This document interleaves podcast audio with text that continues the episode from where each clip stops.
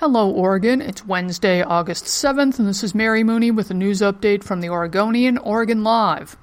Demonstrators wishing to commit acts of violence or vandalism during a gathering planned for August 17th in Portland should expect to be met with the full force of the law, Mayor Ted Wheeler and Police Chief Danielle Outlaw warned. Wheeler promised a zero tolerance approach, saying anyone who breaks the law during the demonstration next week should expect swift action by the police, and he also raised the prospect of mass arrests.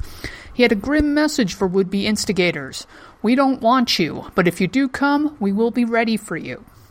Right wing activists from around the country have indicated they plan to hold an End Domestic Terrorism gathering on August 17th at Tom McCall Waterfront Park.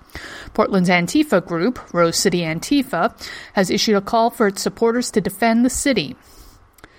Elsewhere, Cloud Forest, Portland's premier bean to bar chocolate maker, will close its magical sh- chocolate showroom and cafe after a little over a year, owner Sebastian Cisneros announced on Instagram.